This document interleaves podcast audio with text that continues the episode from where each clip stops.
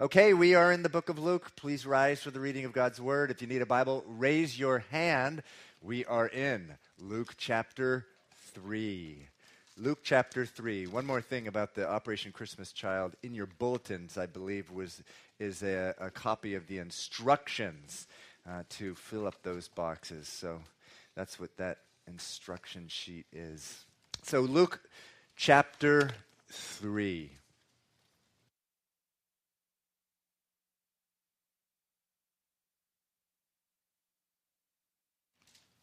Verse 1. Now, in the 15th year of the reign of Tiberius Caesar,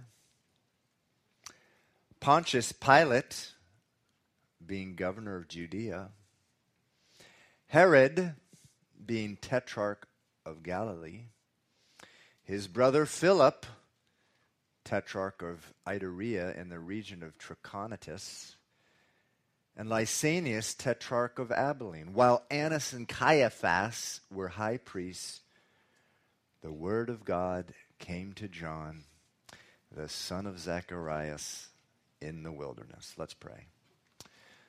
Father, I just thank you so much that we can come here, Lord, f- from any manner of life, any place of life, any trial, any victory.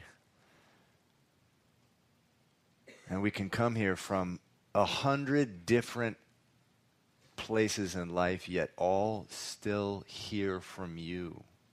Lord, only you can do something like that. You have a word for us this morning. I pray, Lord, that you would give it to us in power by the Holy Spirit. And I pray this in Jesus' name. Amen. Okay, you can be seated.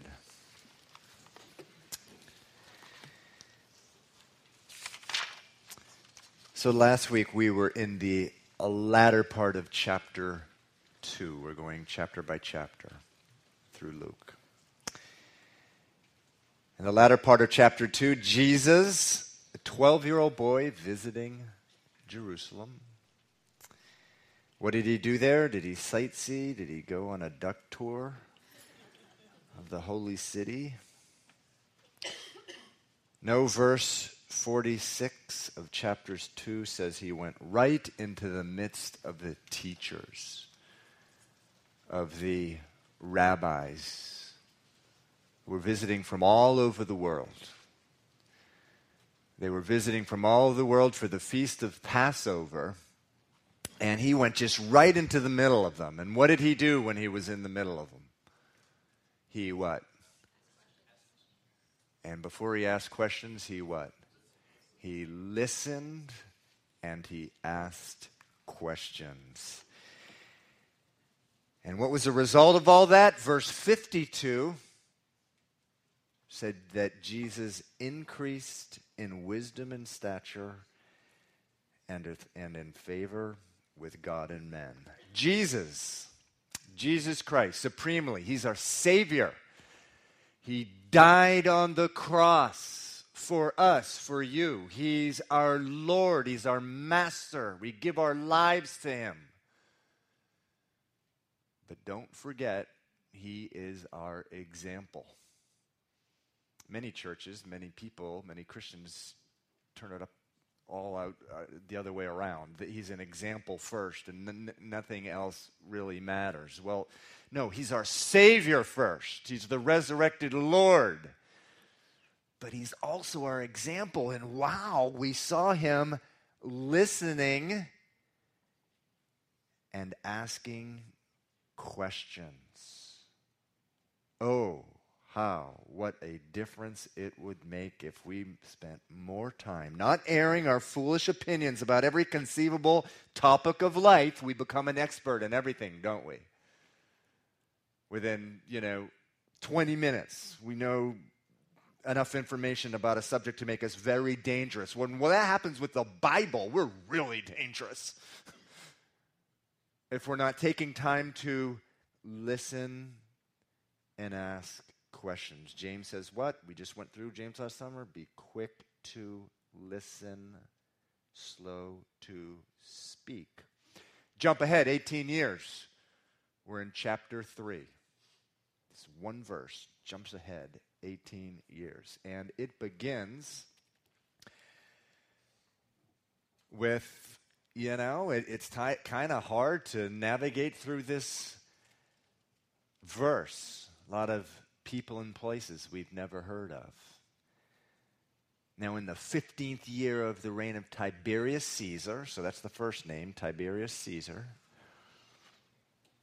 Pontius Pilate being governor of Judea, Herod being tetrarch of Galilee, his brother Philip, tetrarch of Iturea in the region of Trachonitis, and Lysanias, tetrarch of Abilene, while Annas and Caiaphas were high priests, the word of God came to John in the wilderness. So Luke just fires at us all this detail. Why does he do that? Who does he think we are? Like history geeks or something? hey man, I was a history major. I love this stuff. But uh, anyway, I realize that most people aren't. But listen, there's at least two reasons why he's very particular about this. And he provides detail, really, that no other gospel writes about. He's like, he's a doctor, he's a physician, this guy, Dr. Luke. He's very meticulous. There's at least two reasons. One, he wants to make it abundantly clear to everyone this is real history. It isn't a legend, uh, it isn't a fairy tale. It's real history, and if you want to test it all through secular historians or whatever, you just go right ahead. For years and years, Bible critics said Pontius Pilate was a mythical figure. Go to the web and look at it all over the place. Didn't exist. He was a mythical figure made up by uh, the Bible writers. Course, they all, they all had to run into hiding in 1961 when an, an Italian excavation team went in, discovered the, the city of Caesarea north of Jerusalem, and what did they find? A plaque. Pontius Pilate, procurator of Caesarea and then they found coins with his name on them, and then all kinds of other stuff. And it's just another example of the same kind of nonsense that's been happening so long. The Bible is always tested to be true. But there's an, another reason, um, and I believe this is the main reason. He's giving all this detail of these people and places. It's Luke's way of telling us that something uh, is about to happen that is really, really incredibly important. It's life changing, it's earth changing, it is history changing, his story changing. And what is it that's about to happen? Well, it's right there in verse 2. It says, The word of God came to John, the son of Zacharias in the wilderness. It had been 400 years since the word of God had come to a prophet in Israel. From the last book of the Old Testament, if you just flip back a few pages, you'll see the book of Malachi. That's the last book of the Old Testament. From that time to the time where John received the word, 400 years. 400 years it had been. And it was no coincidence that the last thing that the prophet Malachi in the Old Testament prophesied about was John the Baptist. Didn't use his name, but it said that a person was going to come right before the Messiah and he was going to declare him coming. And so John comes on the scene. This guy, John, he was a Nazarite from birth. Everyone know what a Nazarite is, I think, Samson.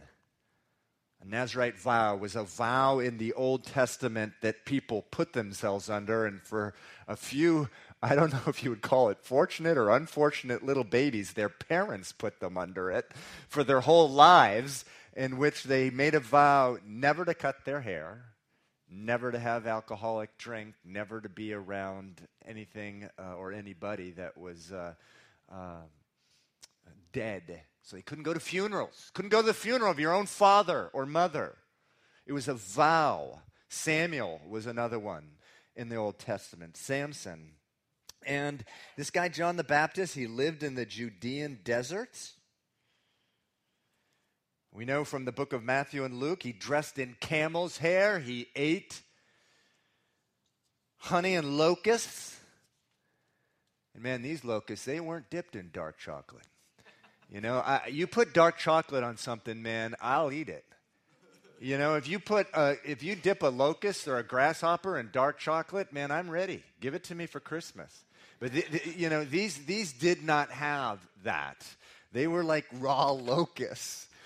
And verse 80 verse 80 of chapter 1 says John grew up in the in the deserts, the Judean deserts, and and again he's he, he, he's he's a pretty extraordinary guy. Now, Jose, can you flip the lights off? I just want to put up a couple of pictures. Oh, they're not there. They're not there. Okay, I'm sorry. I, we were going to put up a couple pictures. Did we not get the? Did, did we get the email from Guillermo? Oh, we didn't get it. Okay. we were. I was going to put up these pictures of uh, uh, of deserts, but um, it was a very desolate place. But listen up. There's a one dangerous thing about reading about a guy like John.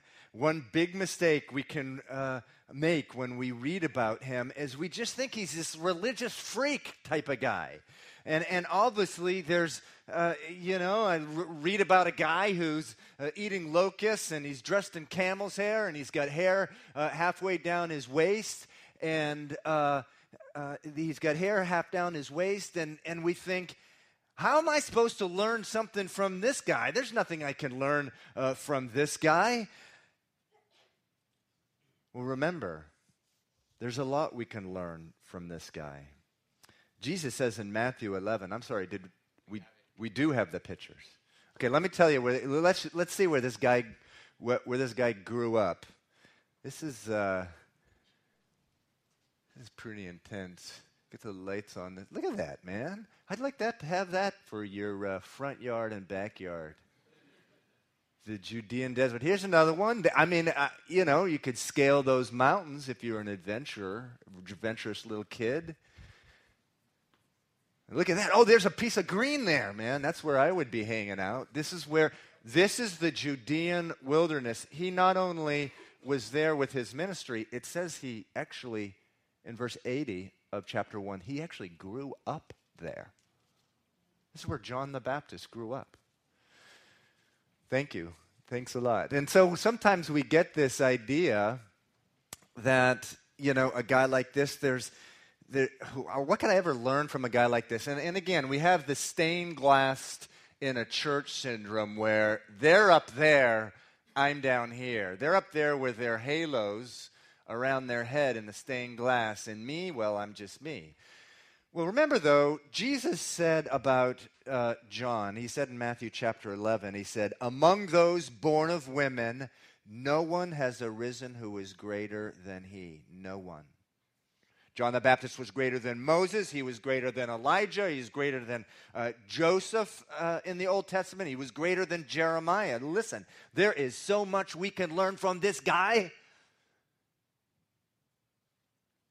Verse 2 again says, The word of God came to him in the wilderness. He grew up in the wilderness. He had learned to hear the voice of God so that when the prophetic word came to him when he was about 30, he got it, he knew it, and he was ready to preach it.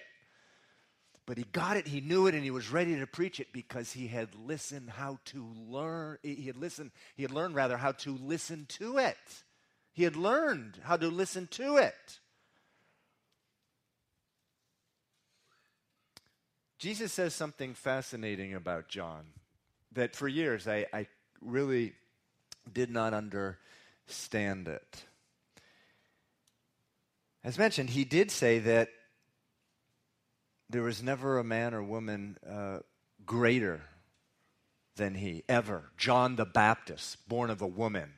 We know that Jesus was not really born in, in the sense he was not really, uh, he didn't have, he was conceived by the Holy Spirit, so he wasn't including himself.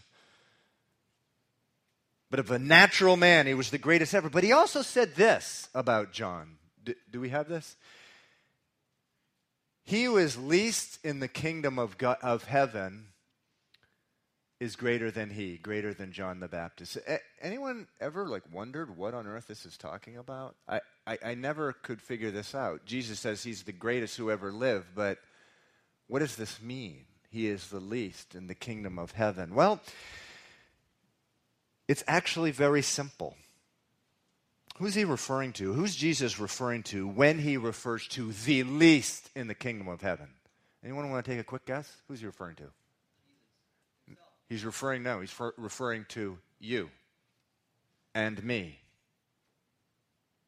He who is least in the kingdom of heaven is greater than uh, is greater than John the Baptist. Why would he ever say that? Well, the reason is is the kingdom of heaven was ushered in after Jesus had been crucified, raised from the dead, and had poured out his Spirit, Holy Spirit, on his people, you, if you have asked Jesus into your heart. And, and the Bible says um, that everyone who invites Jesus in their heart receives the Holy Spirit. Do we have that verse up there, Daniel? It's not in red, it's in black.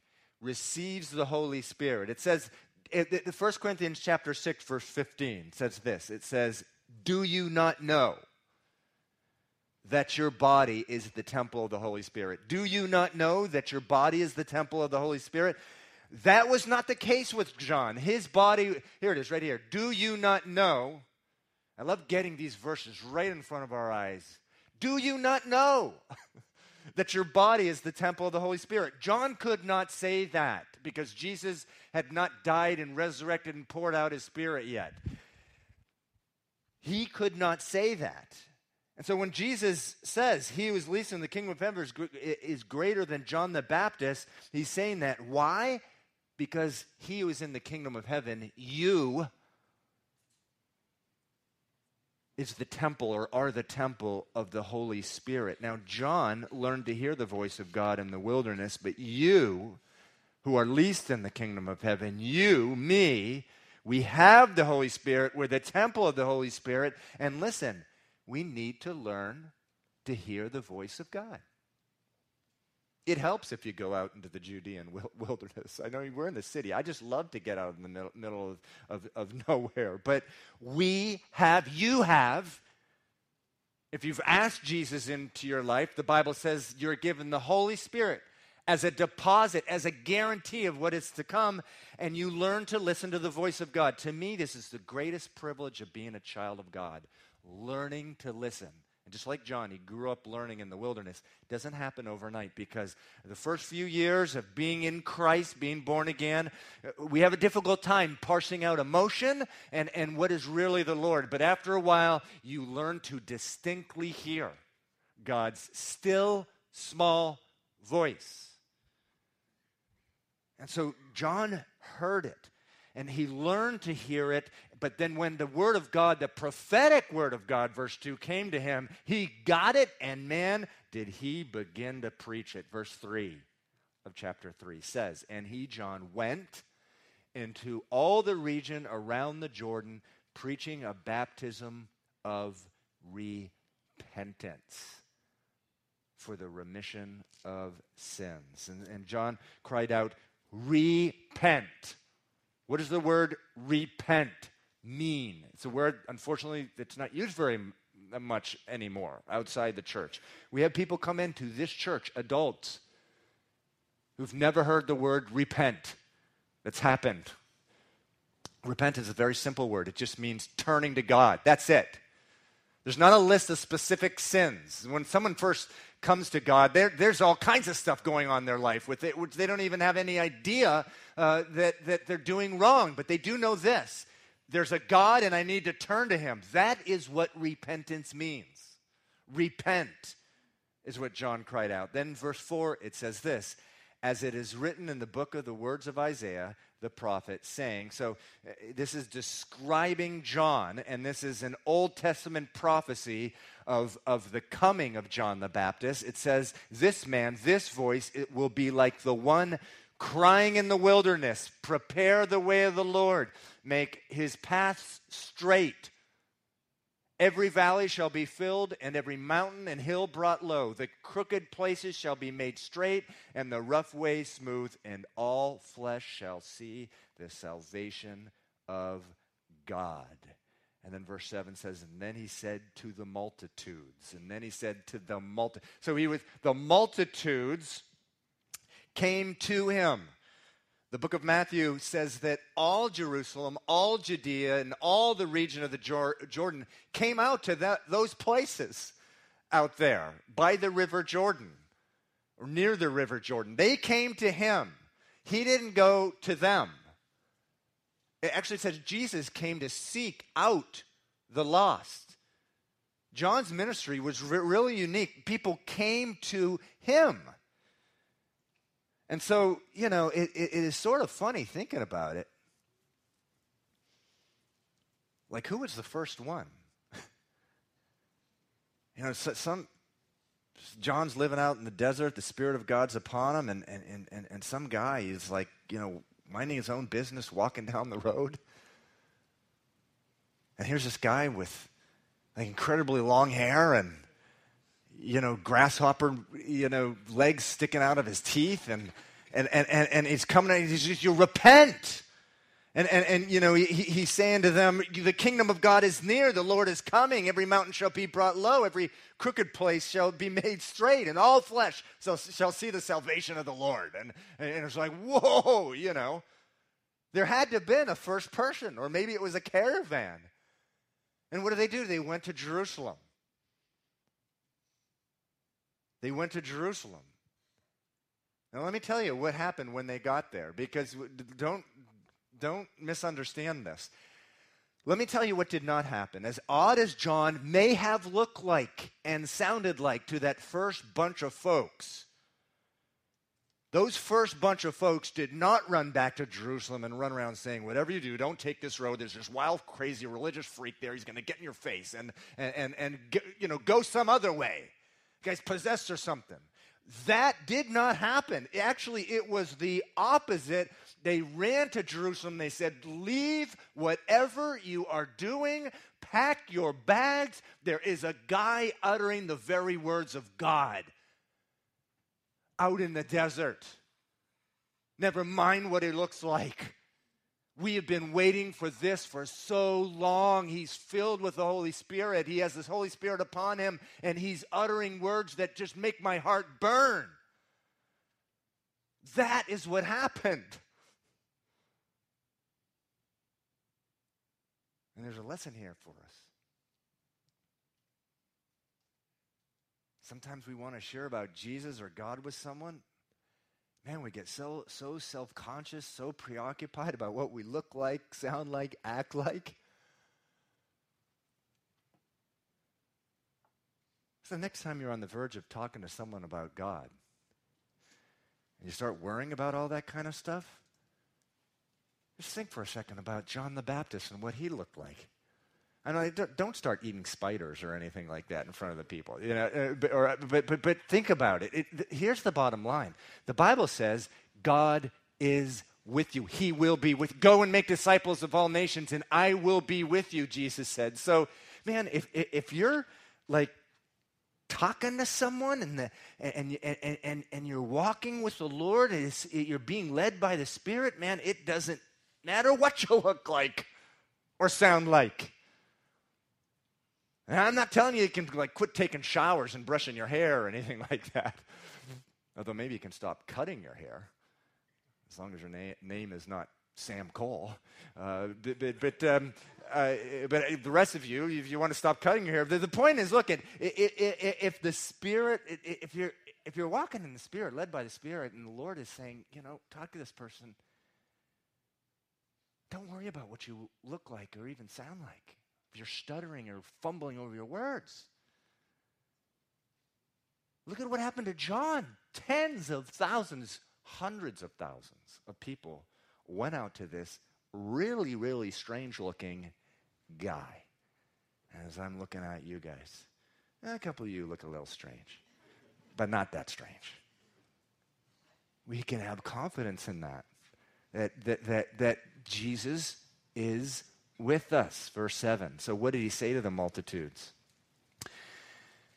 Verse 7 Then he said to the multitudes that came out uh, uh, to be baptized by him, brood of vipers. That means a den of snakes, a snarling, creepy, grimy den of serpents.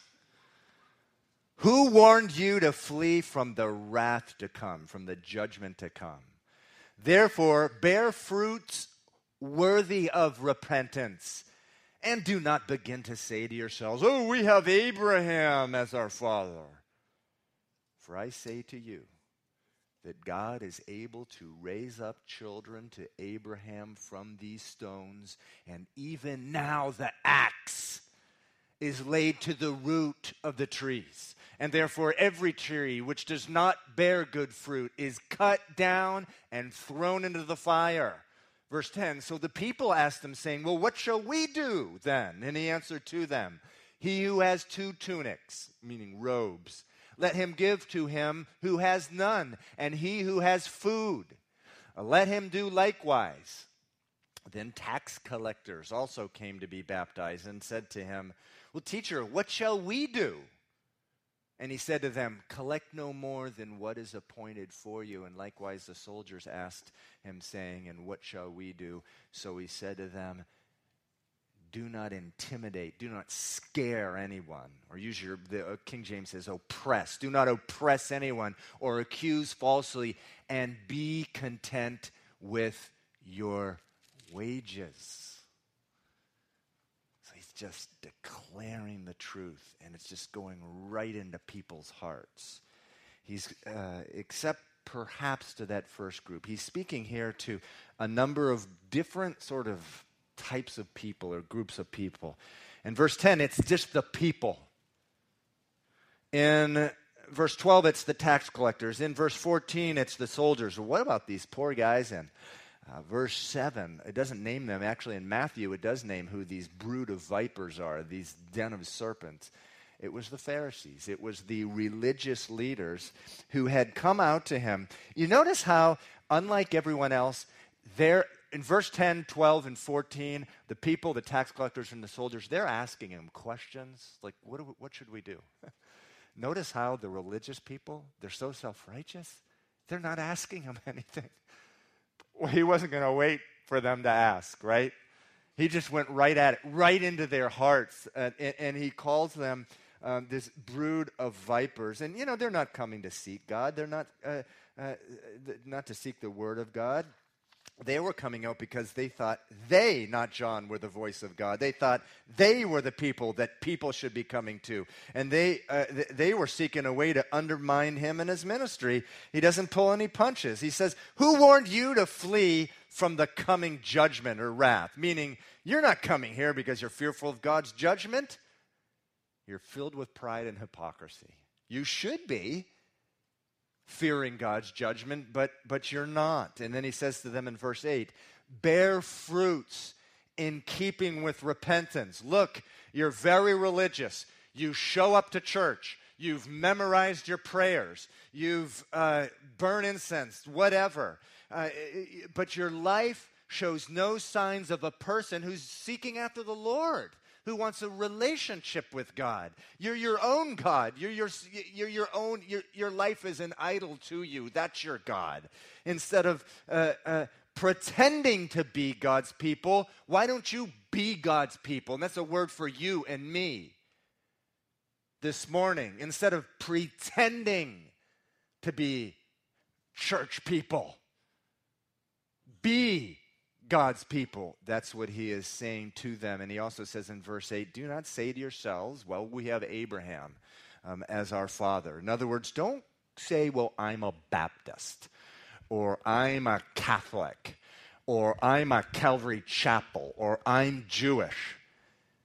None of that matters. There's only one thing in heaven. Jesus p- type of person in heaven. It's it's people who followed Jesus or believed it, or for people who lived prior to Jesus, like these people. It's people who believed in God and the promises and the grace of God. That's it. There's no denominational name. Can I hear it? We, I, I've never said this. Can I hear an amen? I can't wait to get to heaven where there's no denominations, no names over churches, no titles.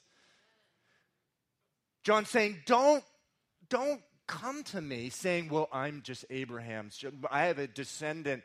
I have a descendant. You know, I was born into the church. Or, or uh, one guy said to me one time, my grandfather was a Pentecostal preacher. Look, we do that. That's what we do.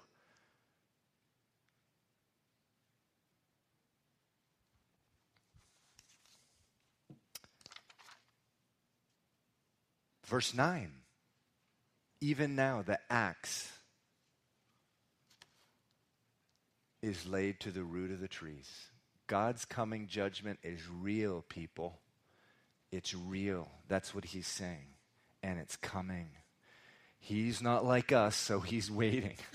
He long suffer. He suffers long. The Bible says, 1 Corinthians 13, 4, love suffers long, meaning God's love for us. He, he suffers as He sees us in our disobedience. He suffers long through it, waiting for us to come to Him. Verse 10. So the people, these are the sincere people, people who genuinely know they're not righteous. They are seeking after righteousness. Jesus says on the, uh, on the Sermon on the Mount, Blessed are those who hunger and thirst for righteousness they will be filled. That's who this that's who this is describing. The people come to him and they say, What shall we do? And uh, Jesus says to them in verse 11, He says, he, he says, He answered and said to them, He who has two tunics, two dresses of clothing, let him give to him who has none, and he who has food, let him do likewise. Now, I, I just want to pause and reflect on that one. You know, we, we, we, the, the church is just so filled with a sort of a religious, churchy type of language, and I think a very narrow view of what it means to repent, to turn to God. sex, booze, drugs, and really, really wicked rock and roll. You turn away from those things. That's what repentance is. I'm not sure that really paints the full picture. I'm sh- actually, I, I'm sure that does not paint the full picture of what repentance is all about. Because listen, all that stuff sex outside of marriage, drugs, booze, wicked, wicked, wicked rock and roll that's all taken in. You know? What is really not ours to take in, we're taking it in. But repentance is about so much more. Repentance is not only not taking in what we're not supposed to taking, take in, it's giving what we're supposed to give. It's about giving up our lives and giving it to another, giving it to God. Jesus himself defines salvation this way. This is what repentance is all about. Do we have this one up? For whoever desires to save his life will lose it. But whoever loses his life if he has two tunics, giving away one. If he has m- food, give, give away that. Enough food, give away that. Whoever loses his life for my sake will find it. That's what repentance is. That's the full picture. That's the Jesus picture. Look at, there was just as much sexual immorality then, there was just as much drunkenness then as there is today. The people came to him and said, Well, what do we do to, to repent? And he said, Give. Give your life, is what he's saying there. Hmm, I, I, I, I like that. And then in verse 12, The tax collectors also came to be baptized and said to him, Teacher, what shall we do? And he said to them, Collect no more than what is appointed for you. And so at that time, tax collectors were Jewish people who had actually purchased the position of being a tax collector. People hated them because Rome, which was in charge of everything, the Roman government charged of everything, gave them this position and gave them, allowed them to collect just what was needed to send to Rome, and then everything above that was theirs. And so they just squeezed the money out of people. And you know, Jesus will always go to you and tell you the very, very thing that's between you and the Lord that's in between you, that's in between you and the Lord. To the rich young ruler, he said, It's everything. to Zacchaeus, it was, who was also a, a, tax collector, it was just a portion. To you or me, or whatever, there's some other thing. It's a tunic that we have that's extra. He, he's always going to point out that thing that's, that's hindering our relationship with God or just outright, totally blocking it. In verse 14, it says, Likewise, the soldiers asked him, saying, And what shall we do? So he said to them, Do not intimidate anyone or accuse falsely, and be content with your wages. You know, ever go to work and everyone's just murmuring, oh, the boss, oh, you know, the water cooler language. Are they drinking, gurgling on their water, or are they just murmuring at their boss? I can't tell. You know, this, this type of thing, being a light to the world means being free from that, being a life of the Spirit, a Christian life, a distinct life. And so he's just telling the soldiers, you know, don't go around bullying up people and be content uh, with your wages. Verse 15. Ah, before I go on, just want to remind us of, of something. Remember what this guy's name means. When we were in Luke chapter 1, they were naming him. They named him John, and people said, You can't name him John. His father's not name is John. His grandfather's not name is John. He doesn't even have a relative whose name is John. That was the tradition um, of the time. And so uh, Zacharias, his dad, said, No, his name's going to be John, although he had to scribble it because he, couldn't, um, he couldn't talk at the time because the angel had struck him unable to speak. And so his name was John. Does anyone remember what that name means? Johann. God is gracious. Anna, Hannah, jo- Joanna, John, all the same, really meaning. God is gracious. Now, you may say, God is gracious. W- w- what's up with that? Uh, calling people a brood of vipers, a den of serpents? Listen, calling out sin in people's lives can be the most gracious thing you could possibly do to them. He's being very gracious here. There's a coming judgment. Hell is real. Look what he says in verse 17. His, speaking of G- Jesus, winnowing fan is in his hand, and his and he will thoroughly clean out his threshing floor and gather the wheat into his barn, but the chaff he will burn with unquenchable fire. I would say it's very gracious thing to warn people about that. And you and, and, and, and me, listen, don't be ashamed of sharing God's truth with a believer or an unbeliever. I know it's not politically correct, but you've been called to be, by Jesus, and if you call him your Lord, your Lord, the light of the world and the salt of the earth. Man, you put salt in a wound and it hurts. don't be ashamed of, of stepping on someone's uh, toes or, or, or is like necessarily an ungracious thing. There's no need to declare God's truth sheepishly or with shame. Speak the truth in love, but sometimes, sometimes love is stern. It's always direct.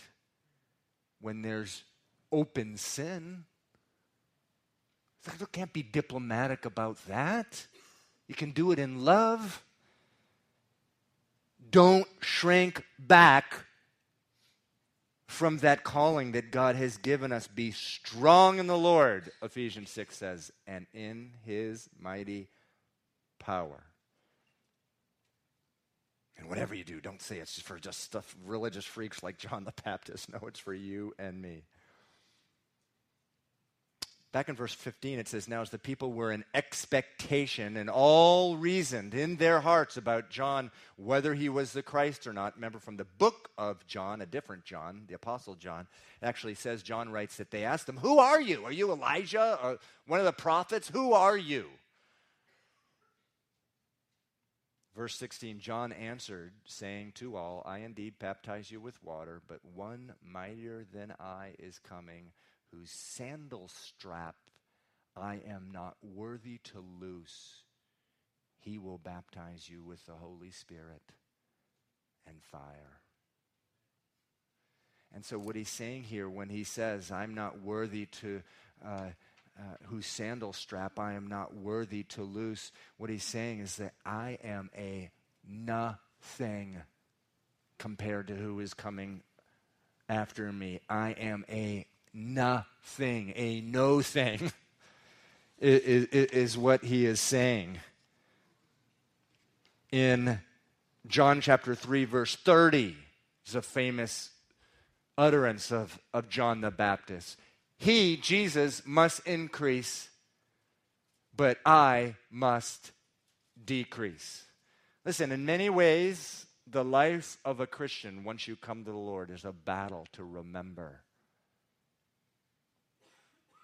that apart from Christ, we are a no thing, a nothing.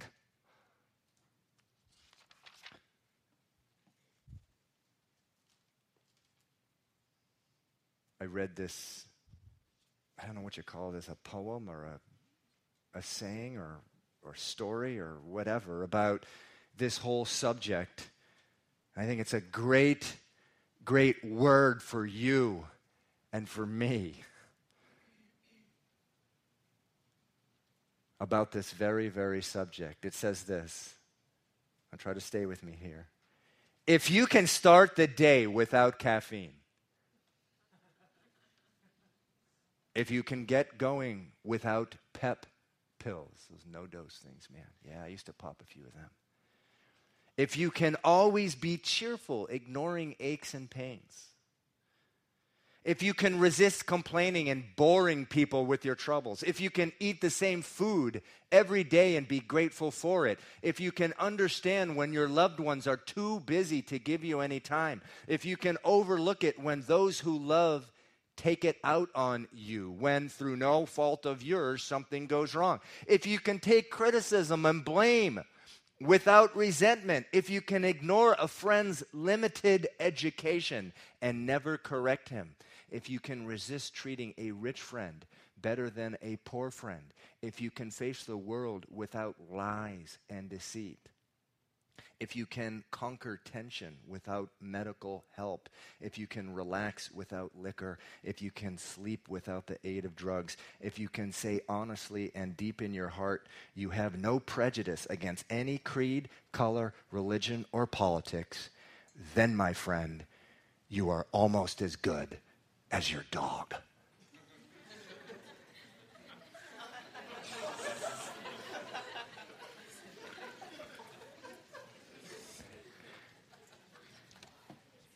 John said this One mightier than I is coming, whose sandal strap I am not worthy to loose. Listen, we have no right ever, no matter even if we do this and more, what's described in this in that exhortation, to ever be worthy of carrying the name of Jesus, which we do, and it's a privilege of ours. We're said we're people of the name, the Bible says.